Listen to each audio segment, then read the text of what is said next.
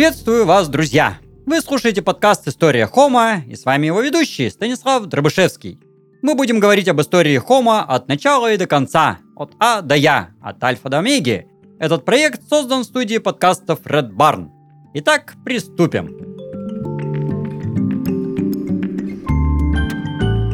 Наша история дошла до появления приматов. Мы дошли до кайнозоя, Кайнозой, наша эра, мы выходим на финишную прямую фактически, когда весь вот этот э, дремучий бред с какими-то непонятными тварями, в которых черт ногу сломит и никто не понимает, кто они там, кому родственники, наконец-то заканчивается, и с этого момента мы наконец-то хорошо понимаем, кто есть кто и почему, как так получилось. Ключевое событие, само собой, нашей эволюции – это позднемировое вымирание, когда вдруг все умерли. Ну, на самом деле, позднее мировое вымирание было не таким уж и ужасным на фоне многих предыдущих. То есть в конце палеозоя, например, между пермским и триасовым периодом вымирание было гораздо более мощным, там раза в два на самом деле. И даже в конце триасового периода вымирание было гораздо более грандиозным. Ну и если там еще палеозойские посмотреть, там тоже было не так плохо все. Ну, то есть очень плохо было. А в конце мезозоя, ну да, ну вымерли, ну все динозавры, всякие там анонсиорнисы, конфуциосорнисы, ихтиозавры, плезиозавры, ну, ихтиозавры, собственно, раньше еще, там всякие мозазавры и прочие завры. И, кстати, и млекопитающие тоже довольно-таки сильно пострадали, но все-таки не запредельно. А самое-то главное, что исчезли те, кто нас гнобил, и тот, кто нам не давал развиваться предыдущие 180 миллионов лет. Вымерли вот эти самые злобные хищные рептилии. Наступает наша эра Кайнозой, и первый ейный период палеоген, и первая эпоха этого самого палеогена палеоцен. 66 миллионов лет назад. Вначале, когда все динозавры вымерли, вот в начале палеоцена, мир приходил в себя, на самом деле. То есть, с одной стороны, э, кончилось похолодание, началось потепление, это было хорошо. Лес покрылся лесами, надо сказать. То есть палеоценовый мир это мир лесов. Ну и дальше в оцене еще лучше. То есть все теплело, теплело и теплело. В частности, на самом деле, появились бобовые растения. Это было вообще продвижение. Потому что бобовые растения, это известно, имеют клубеньки, а в клубеньках живут клубеньковые бактерии, азот фиксирующие. Это дает плодородие почве, и мир стал зарастать. Но он уже в мезозое был, не такой уж прям голый, а тут и подавно. И э, млекопитающие стали бурно-бурно эволюционировать. Но другое дело, что в самом начале палеоцена сохранялись только очень маленькие зверюшки потому что э, в мезозое крупных-то, в общем-то, особо и не было, а потом еще и вымирание было. И в начале палеоцена все млекопитающие были крошечные, то есть они размером там буквально землеройку, мышку, ну там максимум крысу. Правда, они быстро наращивали свои масштабы, но пока они этого еще не сделали, очень неплохой шанс был у других животных. В частности, птицы могли вообще как бы нас победить. Ну, птицы тоже, конечно, подвымерли в конце мезозоя, но неплохо так сохранились. И какие-нибудь там куры, гуси, и там некоторые другие имели неплохой такой шанс. Но они его не реализовали. Рептилии могли снова захватить планету, потому что некоторые, даже большие, вполне себе вот это позднемировое вымирание пережили, и какие-нибудь там черепахи-крокодилы прекрасно себя чувствовали, и главными хищниками начала кайнозоя и палеоцена были, собственно, крокодилы, причем довольно-таки разнообразные, были и водные, и наземные, всякие там бегающие крокодилы, сухопутные, и если бы они немножечко были бодрее и э, как-то э, быстрее эволюционировали, то э, эпоха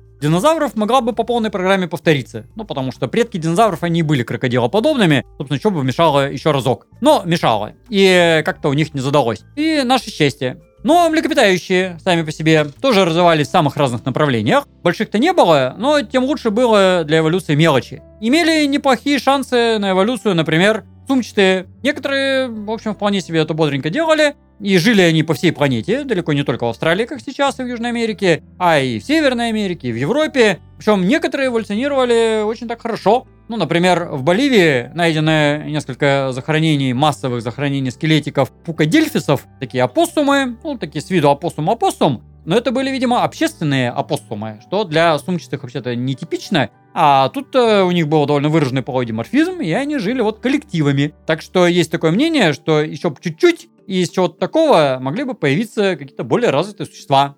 Но как-то не задалось. Потому что у сумчатых головной мозг гораздо проще, чем у плацентарных. Ну а самая это главная проблема – система размножения. Они рождают, по сути, эмбрион, и э, долго воспитывать его как-то не получается. Ну, воспитывать эмбрион – это странно. Поэтому у них не задалось. Некоторые еще даже более архаичные группы тоже могли вполне себе эволюционировать, например, многобугорчатые. Многобугорчатые появились еще в середине юрского периода, а в палеоцене чувствовали себя прекрасно, огромное количество родов и видов. И при том, что у них была шикарная зубная система, универсальная, приспособленная для питания чем угодно абсолютно, ну а в особенности растениями, они отлично себя чувствовали и в палеоцене, дальше в оцене, ну потом, правда, сдали. Но э, многобугорчатые были крайне, опять же, примитивны в системе размножения. И с большой вероятностью вообще еще были яйцекладущие. Поэтому на безрыбье они были первые парни на деревне, а когда появилось что-то более приличное, стали проигрывать. Некоторые наши родственники могли вполне себе занять наше место. Например, древнейшие шестокрылы,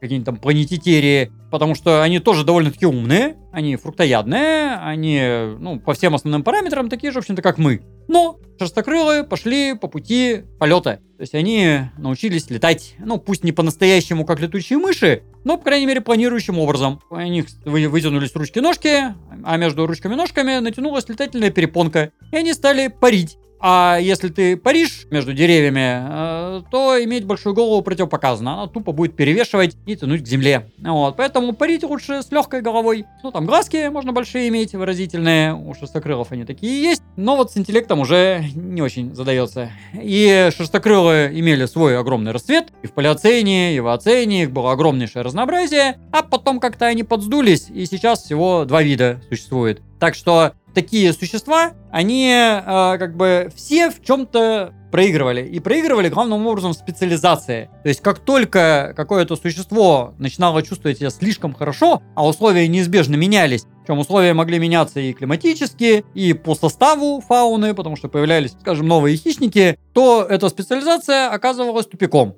А вот кто не специализировался и кто не имел каких-то вот заморочек в одну сторону, так это первые приматы. И первые приматоморфы, если так в широком смысле, да, или приматы в узком смысле, были самые примитивные. И мы до сих пор по многим своим особенностям остаемся очень примитивными млекопитающими. Например, у нас очень примитивная ручка и ножка. Мы до сих пор сохраняем пятипалость, как еще там стегоцефалы, не знаю, в девонском периоде. У нас очень примитивная зубная система. У нас все классы зубов. У нас есть ирисы, клыки, премоляры, маляры. Ну, там, по количеству все-таки поменьше, чем было в, исходной версии, но тем не менее. И само строение какое-то никакое. То есть можно посмотреть там грызунов, у них огромные резцы, чтобы что-нибудь грызть. Там у хищников здоровенные клыки, чтобы кот кусать. Да, у копытных там здоровенные маляры, там премаляры тоже, чтобы что-нибудь жевать. А у нас и то не такое, и это никакое, и это печальное. Так что мы не специализированы, зато мы можем жрать все подряд. Мы можем есть и насекомых, и первые, собственно, приматы этим занимались, они были насекомоядные, и более того, мы и сейчас можем это делать. Ну, каждый желающий может отправиться в Таиланд и этим заняться. Вот, ну, не то чтобы я это рекомендую, жрать тараканов, но, говорят, сейчас э, в Европе уже разрешили использование э, насекомых э, в промышленную, как бы, пищу. Так что ждем консервов из тараканчиков. Вот, а самое это интересное, что у человека и сейчас есть ферменты, предназначенные для переваривания хитина. А хитин это оболочка насекомых, собственно, шкурки насекомых. То есть мы к этому приспособлены на самом-то деле. Ну, может быть, это наше следующее будущее, возврат к прошлому, в общем-то, назад в будущее. И э, тем не менее, как бы насекомые были нашей основной пищей, но уже на самых-самых первых приматах мы видим, что их маляры, то есть задние жевательные вот эти зубы, они расширяются и приобретают такую пятку таланит, такую расширенную, явно предназначенную для разжевывания чего-то. Ну а что они могли жевать? Фрукты, конечно же. И питание фруктами было мега важнейшим как бы приобретением. Ну, фруктовые цветковые растения появились еще в мезозое, а, ну, как минимум там в начале мелового периода, скорее всего, еще даже и раньше. И это оказалось такой хороший источник пищи. Ну, их, правда, надо найти, до них надо добраться, до них надо долезть, но приматы были древесными, они могли долезть. И фрукты это богатый источник пищи, потому что они предназначены, чтобы их съели. Они специально отращивают околоплодник, чтобы кто-то сожрал околоплодник, этот самый мякоть, да, а косточки расплевал. Ну, кстати, можете легко проверить, вы хороший примат или плохой примат. Вот если вы, допустим, берете яблоко и съедаете его так, что черышка остается, и вы ее выкидываете, а за вашей спиной тут же поднимаются яблоневые сады, вы хороший примат. А если вы жрете яблоко так же, как я, так что от него ничего не остается, включая веточки, то есть так, чтобы разжевать все косточки, сажать целиком, вот растению это не надо. Вы плохой примат. Я плохой примат. Но оно вкусное. А первые приматы были маленькие и разгрызать косточки не могли. Ну, кстати, вот плохие млекопитающие это грызуны. Потому что они как раз предназначены разгрызать семена и съедать именно что семя.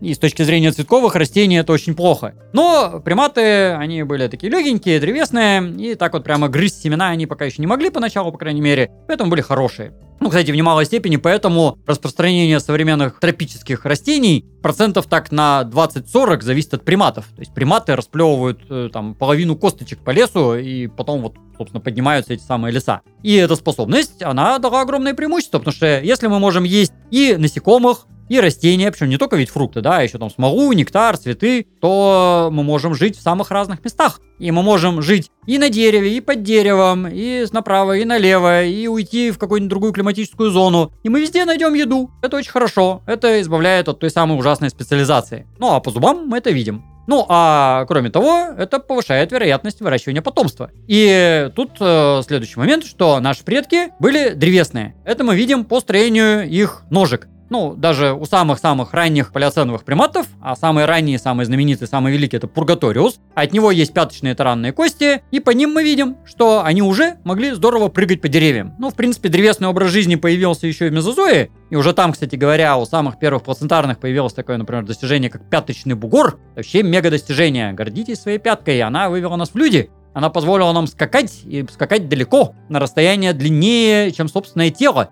А это дает огромное преимущество. Можно быстро добираться до ресурсов, можно убегать от врагов, можно спасаться, а в итоге можно быть в безопасности. А если можно быть в безопасности, то можно рожать очень немного детишек, и долго с чувством о них заботиться. Ну, в принципе, это исходная фишка млекопитающих, еще там от зверообразных рептилий, видимо, пошедшая. Но тут оно приобретает совершенно новый смысл, потому что когда маленький зверек бегает где-то там по кроне дерева и таскает на себе этого детенка, а питается при этом всем подряд, то тогда можно этого детенка долго учить добывать разные типы пищи. И тогда поведение инстинктивное и рефлекторное становится не очень актуально, а приобретаемое обучаемое становится очень актуально. Это первый шаг к нашему обучению. Ну и каждый слушающий меня сейчас, он, собственно, этим же самым и занимается. И он развивает те задатки, которые были заложены в Пургаториуса 66 миллионов лет назад. И мы это видим по строению мозга. Ну, пусть у самых первых, мы даже там черепной коробки, строго говоря, не имеем. От Пургаториуса у нас, к сожалению, целого черепа до сих пор нет, там только челюсти есть. Ну, а чуть более поздних уже есть. И мы видим, что у приматов энцефализация, то есть размеры мозга относительно размеров тела, были всегда довольно-таки опережающими. Ну, пусть там этого мозга был там 1 грамм, а может даже у Пургаториуса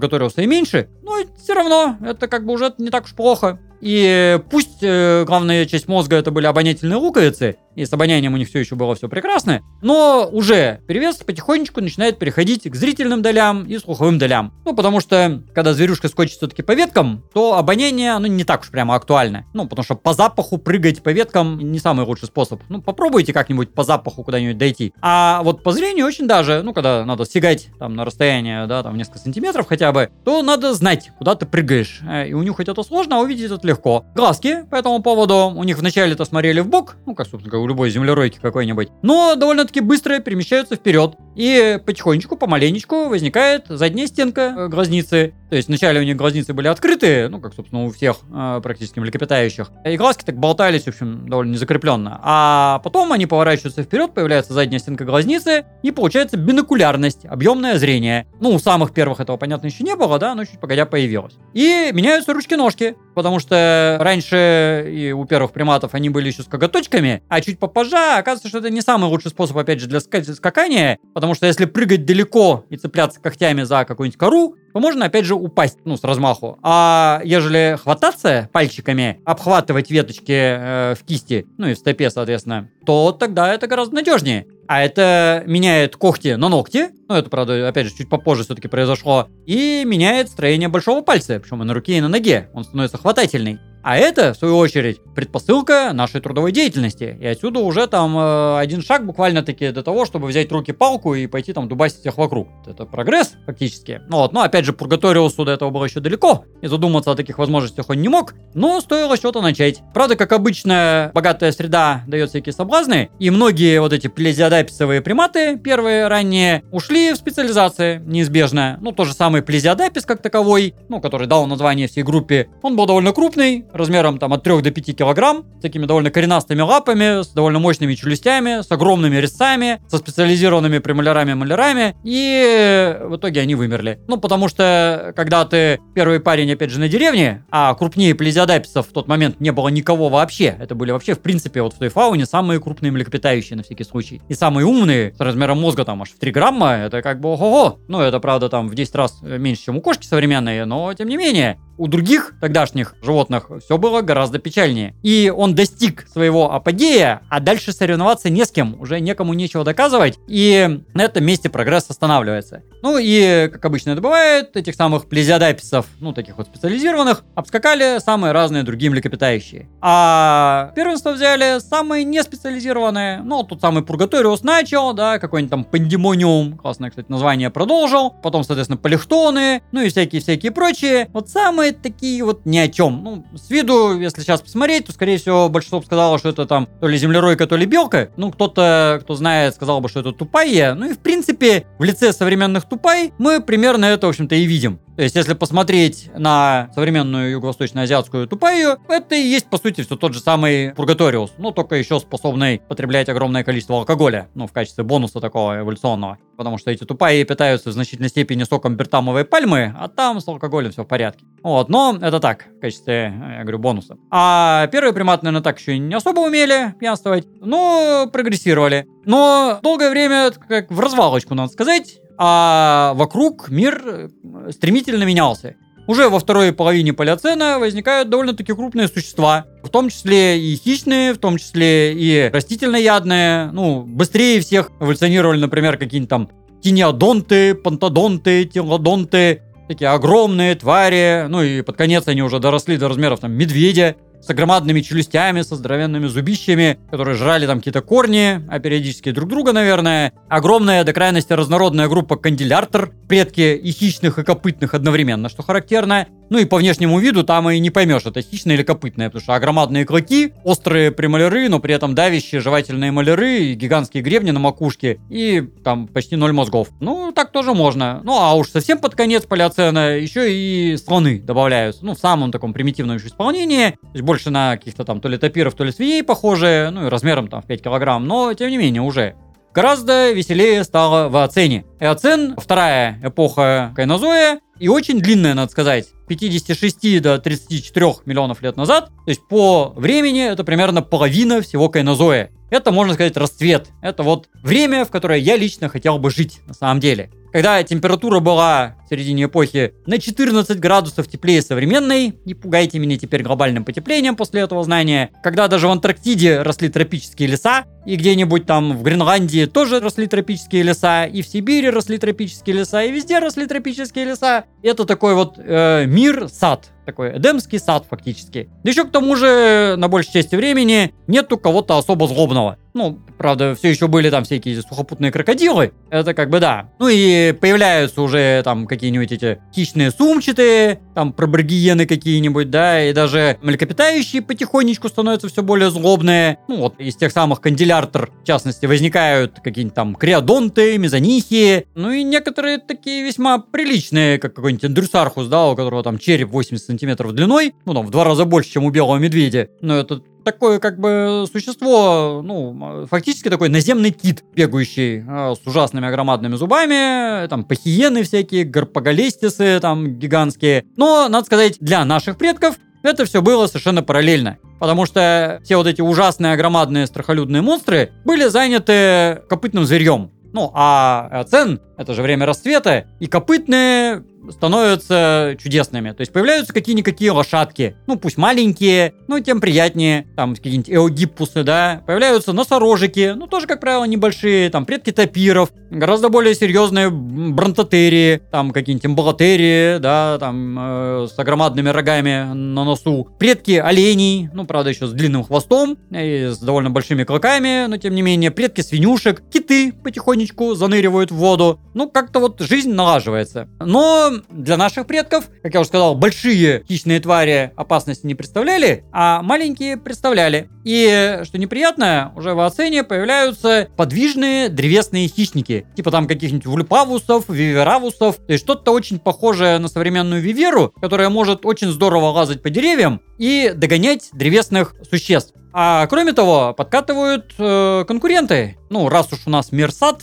то все хотят поесть и посоревноваться друг с другом. Ну, с одной стороны, всем, конечно, хватает, но не в каждый момент времени. В частности, э, в оцене возникли летучие мыши, которые стали гораздо быстрее долетать до еды. Ну и пусть первые были скорее насекомоядные, но и фруктоядные тоже довольно быстро появились. А это уже ужас-ужас, потому что нашим предкам надо было долго прыгать до еды, а летучим мышам можно было долететь. Появляются грызуны. Это тоже до крайности неприятно, потому что грызуны, они грызут. И они грызут э, гораздо эффективнее, чем наши предки. Они могут еще и семена потреблять. И кору могут потреблять, и стебли могут потреблять, и листья могут потреблять, а мы ничего этого не можем. Потому что мы должны прыгать по деревьям, а на деревьях и большие челюсти с тяжелыми зубами иметь не очень хорошо. И большой живот иметь тоже не очень здорово, ну потому что как же прыгать тогда. Поэтому в оцене приматам было нелегко, их уже стали есть, появились вот эти самые мощные конкуренты, и приматы эволюционировали в двух направлениях. Во-первых, появляются адаписовые приматы. Это предки современных лемуров.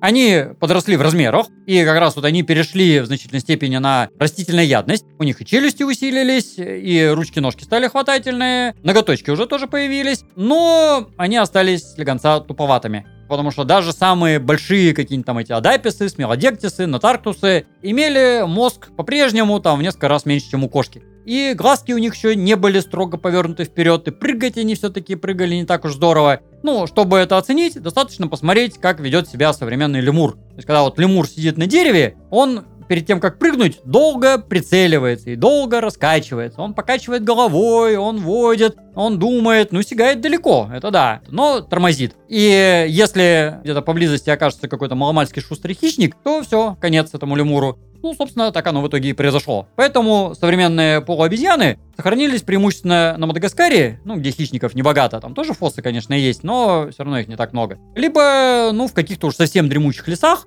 в Юго-Восточной Азии, Лори, э, либо в Африке, Потте и Галага, которые, ну, скрываются благодаря тому, что они незаметные или сугубо ночные ну, где можно все-таки как-то выжить. Ну и там совсем немного видов. Так что вот эта адаписовая линия была супер успешная, их было великое изобилие. Поначалу, пока это был такой изобильнейший мир, где можно было жить по всей планете. Но в перспективе оказалась тупиковой.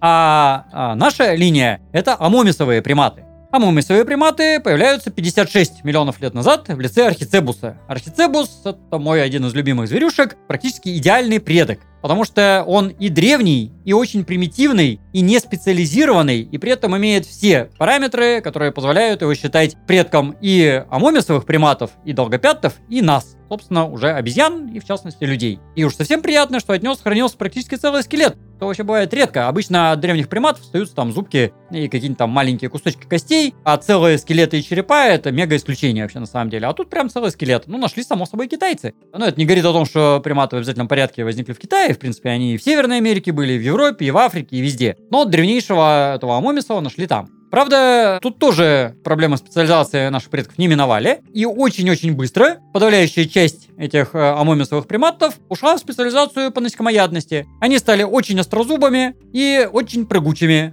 У них э, ладевидная и пяточная кости удлинились и образовали такую длинную цевку. Ну, почему, собственно, современные потомки называются долгопятые. Пальцы преобразовались в присоски, чтобы пришлепываться к веткам. Ну, потому что при размерах тела с ладонь, там уже обхватывать веточки довольно проблематично. Ну, прилипаться лучше. Ну, когда стигаешь на 6 метров, там важно уже даже и не хвататься, а просто причпокиваться к веткам.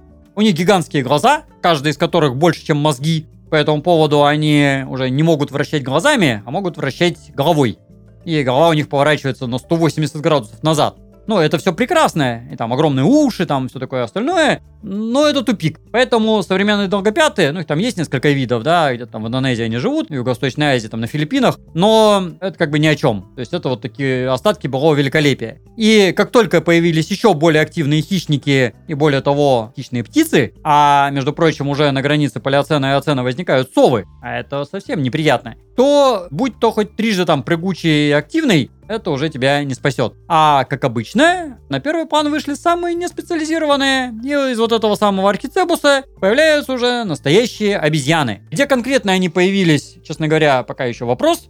Но наидревнейшие э, потенциальные предки найдены в Индии, Китае и в Таиланде. И в Бирме еще до кучи. Ну, то есть это все Южная и Юго-Восточная Азия. Ну, Индия, правда, из э, истории немножко выбивается, потому что в оцене Индия была островом, который там где-то болтыхался посреди моря Тетис, и как-то он умудрялся, этот остров, собирать на себя фауну и из Азии, и из Африки, и даже из Европы. Там часть видов были эндемичные, да, а часть вот явно мигранты. И там вот найден такой антросимиос, который может быть примат, но, правда, не факт, что он вообще примат. А 45 миллионов лет назад есть уже такие стопудовые приматы, ну, в смысле обезьяны, именно не приматы, а именно обезьяны, в Китае это эосимиасы. От них сохранились, правда, в основном только нижние челюсти и там рожки-ножки, как бы, да, ну там таранные кости какие-нибудь. Рожек у них не было, но ножки сохранились. Но это тоже не так плохо. Ну, пока еще целого черепа нет, к сожалению, целого скелета, но челюсти уже есть. И мы знаем, что у них, опять же, не специализированные зубы, и они уже откровенно фруктоядные. То есть эти зверюшки стали переходить с насекомоядности на фруктоядность. И в ряду последующих потомков всяких там янмарпитеков и там всяких прочих, они бурно-бурно эволюционировали и увеличились в размерах. А это было очень важно, потому что, как я уже сказал, все активнее эволюционируют активные хищники. Такие большие, крупные и подвижные, которые могли очень здорово прыгать и бегать. А от этого есть два спасения. Значит, первое спасение самому становиться быстрее и прыгучее. Но это вот линия долгопятов, но в итоге все равно она как бы ушла в тупик. И вряд ли они уже там что-то другое дадут. А вторая линия это увеличиваться в размерах. То есть можно становиться быстрее, можно становиться крупнее. Но догнать тебя все-таки можно будет. А если ты станешь больше, чем хищник, то, скорее всего, он тебя не тронет. И, собственно, приматы начинают расти. А когда они начинают расти, то у них меняется питание. Если зверюшка маленькая, то ей, ну, млекопитающая, да, теплокровная, выгоднее питаться насекомыми, потому что это калорийная пища, много белка, жира, красота. Очень здорово. А ежели ты становишься больше полукилограмма весом, это называется граница Кая, то выгоднее все-таки питаться растениями, потому что на ловлю насекомых при размерах таких вот там больше полукилограмма потратишь больше энергии, чем получишь с этих насекомых. А во фруктах все-таки есть сахарок, э, это очень здорово, и можно им пропитаться. И можно вообще растениями питаться, листьями, там, стеблями какими-то, ну, потому что если уж ты большой, можно нарастить жевательный аппарат, пищеварительный аппарат, да, желудок, кишечник, и переваривать прекрасно в этом большом животе. Ну и быть уже не может быть не таким прытким, но зато большим. И, собственно, вот эти приматы конца эоцена и начала уже следующей эпохи олигоцена это реализуют. Но все бы было хорошо, Однако же в олигоцене климат стал ухудшаться. И олигоцен прямо вот рухнул вниз. Ну, уже вторая половина оцена падала. А в оцене стало холодать и э, все стало остепняться. На приматах это сказалось катастрофически. Э, леса стали пропадать, и приматы почти исчезли. Просто как обрубило, и могли вымереть вообще. Тем более, что параллельно развиваются все-таки другие животные. Ну, если есть открытые пространства, там появляются всякие копытные в большом количестве, а поверх них и хищники. И возникают активные подвижные хищники, в том числе кошачьи. Ну и там не только кошачьи, какие-нибудь там стеноплезиктиды, такие куницеобразные, но самое главное кошки. Э, в лице, допустим, проэуруса, который которые еще более бодро стали лазать по деревьям.